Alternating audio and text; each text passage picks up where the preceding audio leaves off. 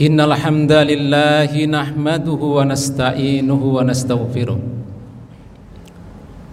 ونعوذ بالله من شرور أنفسنا ومن سيئات أعمالنا من يهده الله فلا مضل له ومن يضلل فلا هادي له أشهد أن لا إله إلا الله وحده لا شريك له وأشهد أن محمدا عبده ورسوله لا نبي بعده اللهم صل وسلم على هذا النبي الكريم محمد صلى الله عليه وسلم وعلى آله وأصحابه وعلى من صار على نهجه بإحسان إلى يوم الدين أما بعد فيا أيها المؤمنون أوصيكم.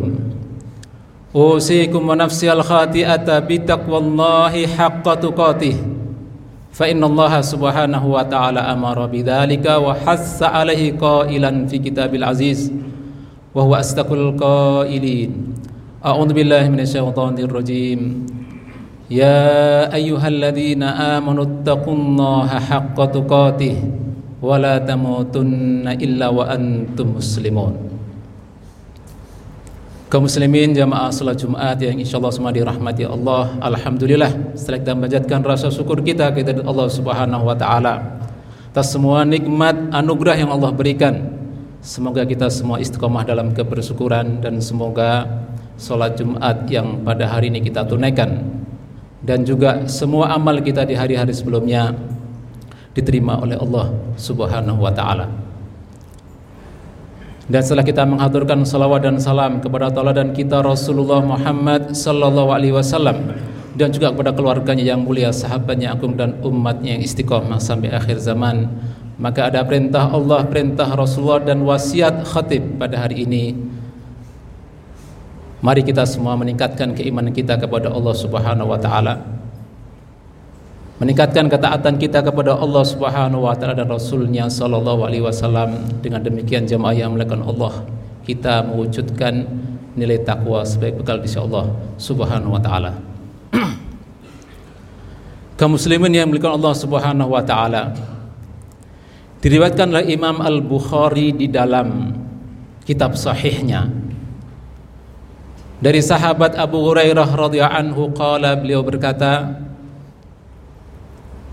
Inna rajulan atan Nabiya sallallahu alaihi wasallam ada seorang laki-laki datang menemui Rasulullah sallallahu alaihi wasallam bertamu ke Rasulullah SAW. Faba'asa ila. Rasulullah ingin menjamu tamu ini maka Nabi pulang bertanya kepada istri-istrinya apa kira-kira yang bisa di hidangkan, disampaikan untuk tamu yang mulia ini. Fakulna maka para istri Rasul itu mengatakan, Ya Rasulullah, ma ma'ana illal ma. Perhatikan yang Allah Subhanahu wa taala. Kata para istri-istri Nabi itu, Ya Rasul, tidak ada pada hari ini kita sesuatu ilal ma kecuali hanya air putih. Perhatikan, jangan kira bahwa segalanya ada isi Rasulullah SAW itu. Hanya punya air putih. Faqala Rasulullah SAW kemudian Rasul bersabda kepada sahabatnya, Man yuzifu hadha. Wahai sahabatku, siapa kira-kira yang bisa menjamu tamu kita ini? Faqala rajulun minal ansari maka Seorang laki-laki dari Ansar itu mengatakan, "Ana ya Rasulullah. Saya insya Allah akan menjamu tamu kita ini." Fantalaqa bihi ila imraati, kemudian tamu itu dibawa pulang. Dan orang Ansar ini bertanya dan mengatakan kepada istrinya, "Akrimi dhaifa Rasulillah SAW." Muliakan, ayo kita muliakan wahai istriku tamunya Rasul SAW ini. Jamakan Allah Subhanahu wa taala. Maka sang istri pun kemudian mengatakan, "Wahai suamiku, ma indana illa kutu sibyani sayang sekali kita juga pada hari ini tidak punya apa-apa kecuali hanya kutu sibyani makanan yang cukup untuk anak saya saja maka sang suami mengatakan baiklah kalau begitu akrimi dhaifa Rasulillah.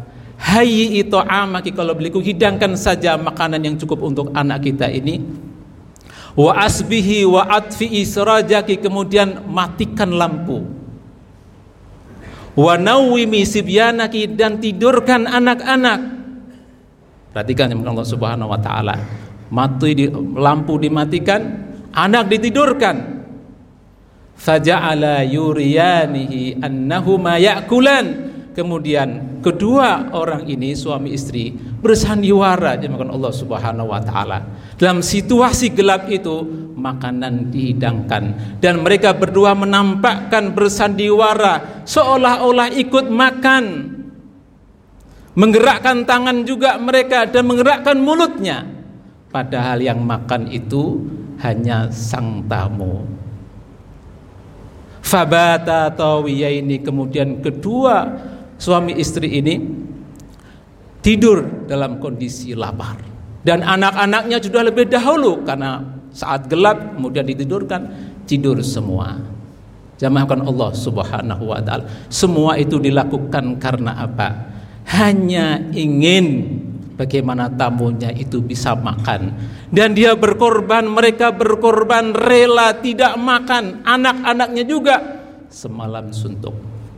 Falamma asbaha dan ketika di pagi hari Wada ila Rasulillah SAW Kemudian menemui Rasulullah SAW Laporan Ya Rasul aman Insya Allah Semalam sudah kita jamu. Saat itu jemakan Allah Subhanahu Wa Taala Allah sudah kasih tahu Nabi itu Apa yang terjadi semalam Faqala Maka saat bertemu dan orang Ansar ini Belum menyampaikan apa-apa Nabi sudah katakan Innallaha dhahikal lailata aw ajiba min fa'alikuma. Sungguh Allah Subhanahu wa taala tadi malam itu sangat bangga sangat ridho bahkan takjub terhadap apa yang kalian perbuat wahai suami istri yang telah rela berkorban tidak makan semalaman anak ditidurkan tidak makan semalaman hanya untuk supaya sang tamu itu bisa makan dengan nikmat. Jamakan Allah Subhanahu wa taala. Inilah yang saya katakan dengan sikap peduli kepada orang lain, kepada saudara sesama muslim. kaum muslim dengan Allah Subhanahu wa taala. Nah, di atas kisah inilah kemudian Allah Subhanahu wa taala menurunkan ayat surat Al-Hasr ayat 9, A'udzu billahi minasyaitonir rajim. Walladzina ad-dara wal imana min qablihim yuhibbuna man hajara ilaihim wala yajiduna fi anfusi fi suduri mahajatan mimma utu wa yusiruna ala anfusihim walau kana bihim khasasah wa may yuqasuha nafsihi fa ulaika humul muflihun jamakan Allah Subhanahu wa taala. Tentang ayat ini Al-Imam Ibnu Katsir mengatakan bahwa melalui ayat inilah Allah Subhanahu wa taala memberikan pujian besar kepada orang-orang Ansor itu karena tiga hal. Yang pertama adalah yuhibbuna man hajar ilaihim. Mereka orang-orang Ansar punya sifat unggulan selalu mencintai saudaranya, mencintai orang lain, orang Mekah yang hijrah ke sana ke Madinah.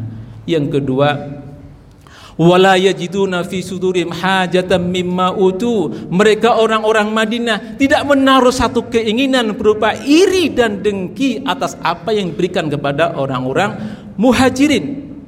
Dan yang ketiga jemaah Allah Subhanahu wa taala sifat unggulan itu juga wa yusiruna ala anfusihim walau kana bihim mereka orang-orang Ansar terbiasa dan selalu mengutamakan orang lain. Selalu mendahulukan orang lain atas diri mereka. Padahal mereka pun membutuhkan sesuatu yang sama. Kaum muslim dengan Allah Subhanahu wa taala, maka kata dan ungkapan yang mewakili semua itu adalah sikap peduli kepada orang lain. Sikap care dan empati kepada saudara muslim, saudara mukmin dan orang-orang lain. Yang tentunya itu bertingkat-tingkat. Ada yang paling bawah, menengah, sedang, bahkan yang paling unggulan cuma Allah Subhanahu wa taala. Maka saat seorang, seorang di antara kita jemaah makan Allah Subhanahu wa taala bisa mengerti tentang kondisi saudaranya, kemudian bisa memberikan solusi jalan keluar dalam hidupnya, itulah bagian dari kepedulian dan sikap care kepada orang lain dan sesama yang diperintahkan oleh Allah dan Rasulullah sallallahu alaihi wasallam. Ketika salah seorang di antara kita melihat saudara dalam kesusahan, maka dia lapangkan dalam kesulitan maka dia mudahkan. Dalam keruatan hidup dia lapangkan jamakan Allah Subhanahu wa taala. Punya keperluan-keperluan kemudian dipenuhi. Butuh pertolongan ditolong. Itu semua sebuah bagian daripada care dan peduli dengan sesama atau orang orang lain jamakan Allah Subhanahu wa taala. Sampai pada tingkat dan puncaknya kepedulian itu adalah al-isar. Dalam bahasa agama dinamakan al-isar yaitu mendahulukan mengutamakan orang lain atas diri sendiri sementara diri itu juga butuh sesuatu yang sama. Itulah yang dijelaskan oleh al-imam al-qurtubi dalam tafsirnya wa makna al-isar dan makna isar itu adalah takdimun ghairi ala nafs yaitu mendahulukan orang lain atas diri sendiri. Fi khuduriha al dunyawiyah dalam urusan kepentingan bagian-bagian yang bersifat duniawi raghbatan fi hududi ad-diniyah al-ukhrawiyah. Hanya karena dasar cinta dan harapan untuk mendapatkan pahala akhirat nanti. Itulah namanya al-izar jamaah Allah Subhanahu wa taala. Maka mestinya Ketika seorang hamba Allah itu bisa melakukan, biarkan saudara saya lapang duluan, saya mah belakangan. Itu luar biasa jemaah Allah Subhanahu wa taala. Biarkan saudara saya nyaman duluan, saya belakangan. Biarkan saudara saya senang duluan, bahagia duluan dan saya belakangan. Jikalau sikap seperti ini Allah perintahkan, Allah juga anjurkan Cuma Allah Subhanahu wa taala dalam hubungan sesama manusia yang setingkat. Apatah lagi kalau hubungan itu antara pemimpin dan rakyatnya. Hubungan antara pemimpin rakyatnya yang dikatakan Raisul qaumi khadimuhum pemimpin-pemimpin itu pelayan-pelayan umat, pelayan-pelayan rakyat mestinya adalah pemimpin itu melayani rakyat, menjadikan rakyat nyaman, lapang, sejahtera.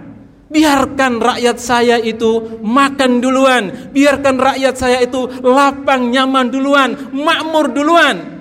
Itu mesti idealnya jamakan Allah Subhanahu wa taala. Tapi yang terjadi tidak seperti itu. Rakyat yang sudah menggajinya, rakyat pula yang melayaninya.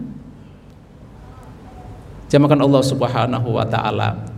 Pertanyaannya adalah apa keistimewaan dan juga fadilah keutamaan orang yang bisa peduli kepada orang lain bahkan sampai tingkat yang tertinggi yaitu isar mengutamakan orang lain atas diri sendiri dalam satu hal yang juga diperlakukan atau diperlukan.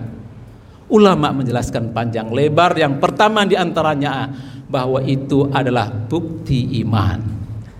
Itu adalah bukti iman yang mapan dan itu merupakan bukti kecintaan seorang hamba dengan saudaranya yang diperintahkan oleh Allah dan Rasulullah sallallahu alaihi wasallam. Kaum muslimin dengan Allah Subhanahu wa taala, maka Rasulullah bersabda dalam hadis riwayat Imam Bukhari dan Muslim, kata Rasulullah, "La yu'minu ahadukum." Perhatikan, Nabi kaitkan dengan iman.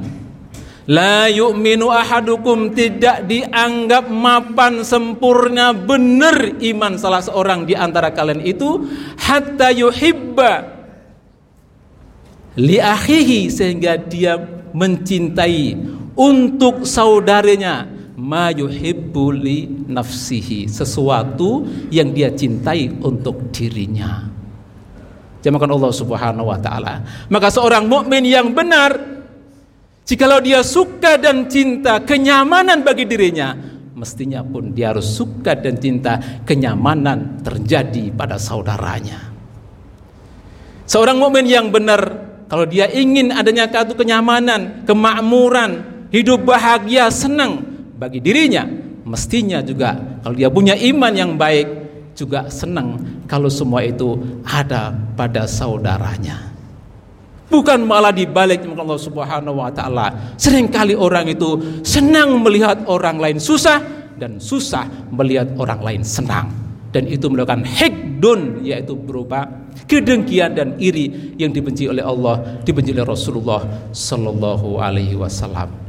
Karena itu Rasulullah juga bersabda dalam hadis yang diriwayatkan oleh Imam Bukhari tapi dalam Adabul Mufradnya beliau katakan kata Rasulullah laisal mu'minu perhatikan bukan seorang mukmin yang benar alladzi yashba'u yang dia kenyang wajaruhu jaiun sementara tetangganya dalam keadaan lapar jadi Nabi selalu kaitkan antara iman hablum minallah dan juga tentang hubungan dengan manusia hablum nas yang seharusnya keduanya itu harus dikokohkan. Itu yang pertama. Jamakan Allah Subhanahu wa taala. Yang kedua, di antara keutamaannya adalah terjaga dari sifat bakhil dan kikir. Orang yang punya sifat bahil, kekikiran, kebakhilan jemaah Allah Subhanahu wa taala ini akan menjadi penghalang bagi orang untuk berbagi. Karena itulah Allah sangat benci terhadap orang bakhil itu. Rasul juga benci. Bahkan semua orang benci. Bahkan orang bakhil itu kalau ditanya suka nggak sama orang bakhil, itu juga tidak akan suka. Kebahilan di mana pun tidak ada tempatnya dan itu penghalang. Karena itulah di akhir ayat tadi Allah firmankan wa faulaika humul muflihun dan barang siapa yang dijaga dari sifat bahil kikir medit pelit itu maka dia termasuk orang-orang yang beruntung di sisi Allah Subhanahu wa taala yang ketiga menurut Allah Subhanahu wa taala sikap empati care peduli kepada saudara kalau dijalankan maka itu juga menjadi sebab kita menjadi orang yang terbaik. Siapa orang yang terbaik itu? Orang yang terbaik adalah orang yang bisa bermanfaat bagi orang lain. Apa pun yang dia punya, punya ilmu, dia bermanfaat dengan ilmunya. Punya harta bermanfaat dengan hartanya. Punya ide gagasan bermanfaat dengan ide dan gagasannya. Tidak punya punya apa-apa kecuali hanya tenaga Dimakan Allah Subhanahu wa taala. Seharusnya orang itu pun bermanfaat dengan tenaganya. Untuk apa hidup kalau kita itu tidak bermanfaat? Kalau hidup tidak bermanfaat, menyusahkan orang, kira-kira kematian jauh lebih bagus daripada dia harus hidup dengan Allah Subhanahu. Maka jadilah orang bermanfaat supaya menjadi orang baik.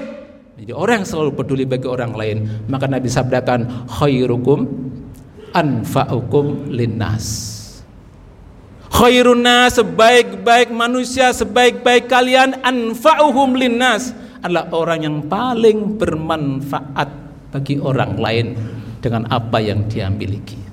Jemakan Allah Subhanahu wa taala. Kemudian yang keempat, di antara keutamaan orang yang peduli dengan orang lain adalah insya Allah menjadi pemudah baginya dunia akhirat banyak kemudian bisa didapatkan. Maka Nabi sabdakan, Man an mu'minin kurbatan min kurabi ad-dunya Barang siapa yang menyelesaikan persoalan seorang mukmin di dunia ini Nafasallahu anhu kuraban min kurabi yaumil kiamah. Allah akan selesaikan urusannya di akhirat Di hari kiamat. Waman yassara ala mu'sirin dan barang siapa yang memudahkan orang yang dalam kesulitan yassarallahu alaihi fid dunya wal akhirah. Allah akan mudahkan pula kehidupannya dunia dan akhirat. Waman satara musliman satarallahu fid dunya wal akhirah barang siapa yang menutup aib saudaranya Allah tutup aibnya dunia dan akhirat.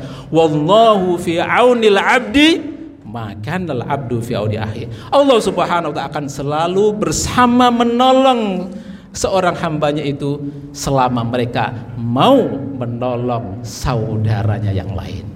Dan yang terakhir, jemaah Allah Subhanahu wa taala bahwa sikap empati, care dan perhatian kepada orang lain khususnya orang yang beriman itu akan bisa menjadi uh, pengantar menuju surga Allah Subhanahu wa taala.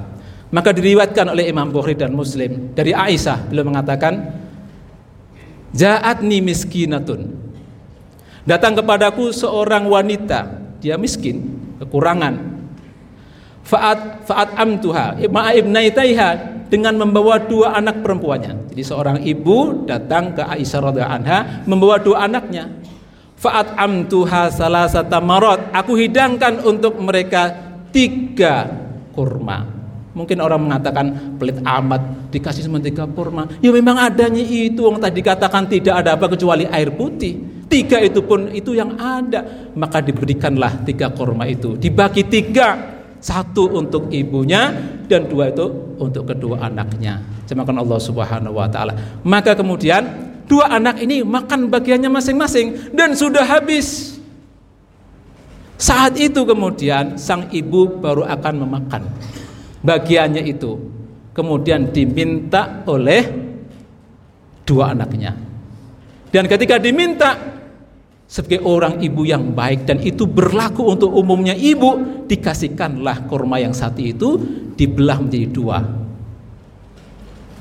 Fa'ajabani sa'nuha kata Isa saya heran takjub dengan keadaan sang ibu itu.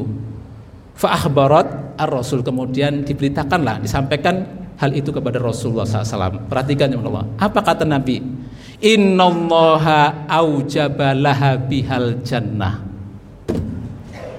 Sesungguhnya Allah Subhanahu wa taala dengan perbuatan seorang ibu tadi itu yang itu perbuatan yang lumrah yang biasa umumnya ibu lakukan dari seorang ibu kepada anaknya selalu mendahulukan anaknya kalau bisa jangan lapar ibunya lapar itu biasa tapi katakan qad aujaballahu laha bihal jannah. Sungguh Allah telah mengharuskan wanita ibu itu yang mengutamakan anaknya sendiri makan kurma dan dia berlapar-lapar surga. Itu berlaku jamaah Allah Subhanahu Padahal itu hal yang biasa. Kalau ibu itu mengutamakan anaknya atas dirinya, berlaku untuk semua ibu yang baik begitu Allah jamin surga. Bagaimana kalau itu terjadi pada seorang terhadap saudaranya yang lain yang tidak ada hubungan apa-apa? Jamakan Allah Subhanahu wa. Oleh karena itu, marilah kita berakhlak dengan isar ini, selalu perhatian dengan orang lain, saudaranya mukmin, khususnya baik itu di dalam saat-saat yang normal, apalagi dalam saat susah, banyak bencana, banyak malah petaka seperti sekarang ini. Wallahu a'lam bishawab. Barakallahu wa lakum. Aqulu qouli hadza wa astaghfiru wa astaghfiru innahu huwal ghafurur rahim.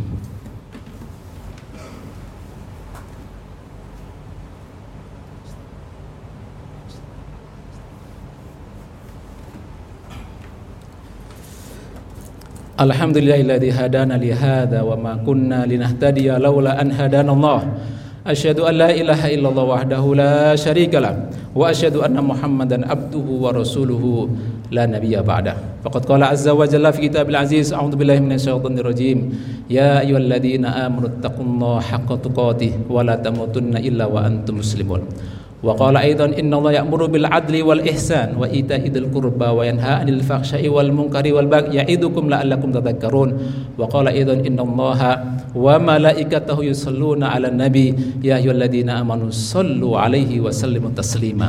اللهم صل وسلم على نبينا محمد وعلى آله وأصحابه أجمعين. وارضهم عن الخلفاء الراشدين أبي بكر وعمر وعثمان وعلي والتابعين ومن تبعهم بإحسان إلى يوم الدين. لا إله إلا أنت سبحانك إنا كنا من الظالمين.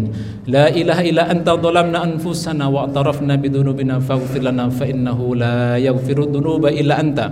ربنا اغفر لنا ولوالدينا وارحمهم كما ربونا صغارا ولجميع المسلمين والمسلمات والمؤمنين والمؤمنات الأحياء منهم الأموات. إنك سميع قريب مجيب دعوات.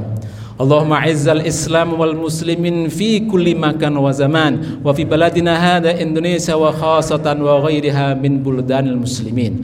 Allahumma inna bi asma'ikal husna wa sifatikal ula an tansura ikhwanal muslimin al mujahidin fi kulli makan wa zaman. Allahumma sabbit aqdamahum wansur da'watahum wa a'li kalimatihim. Waj'al mauta minhum syuhada warhamhum ya arhamar rahimin. Allahumma rfa'anna al bala. Allahumma rfa'anna al bala wal waba wal amrad wal fitan ma dhahara minha wa ma batan. Rabbana atina fid dunya hasanah wa fil akhirati hasanah wa qina adzaban nar. Wa sallallahu nabiyana Muhammadin wa ala alihi wa sahbihi wa salam subhana subhana rabbina rabbil izzati amma yasifun. Wa salamun alal mursalin. Walhamdulillahi rabbil alamin. Wa aqimis salat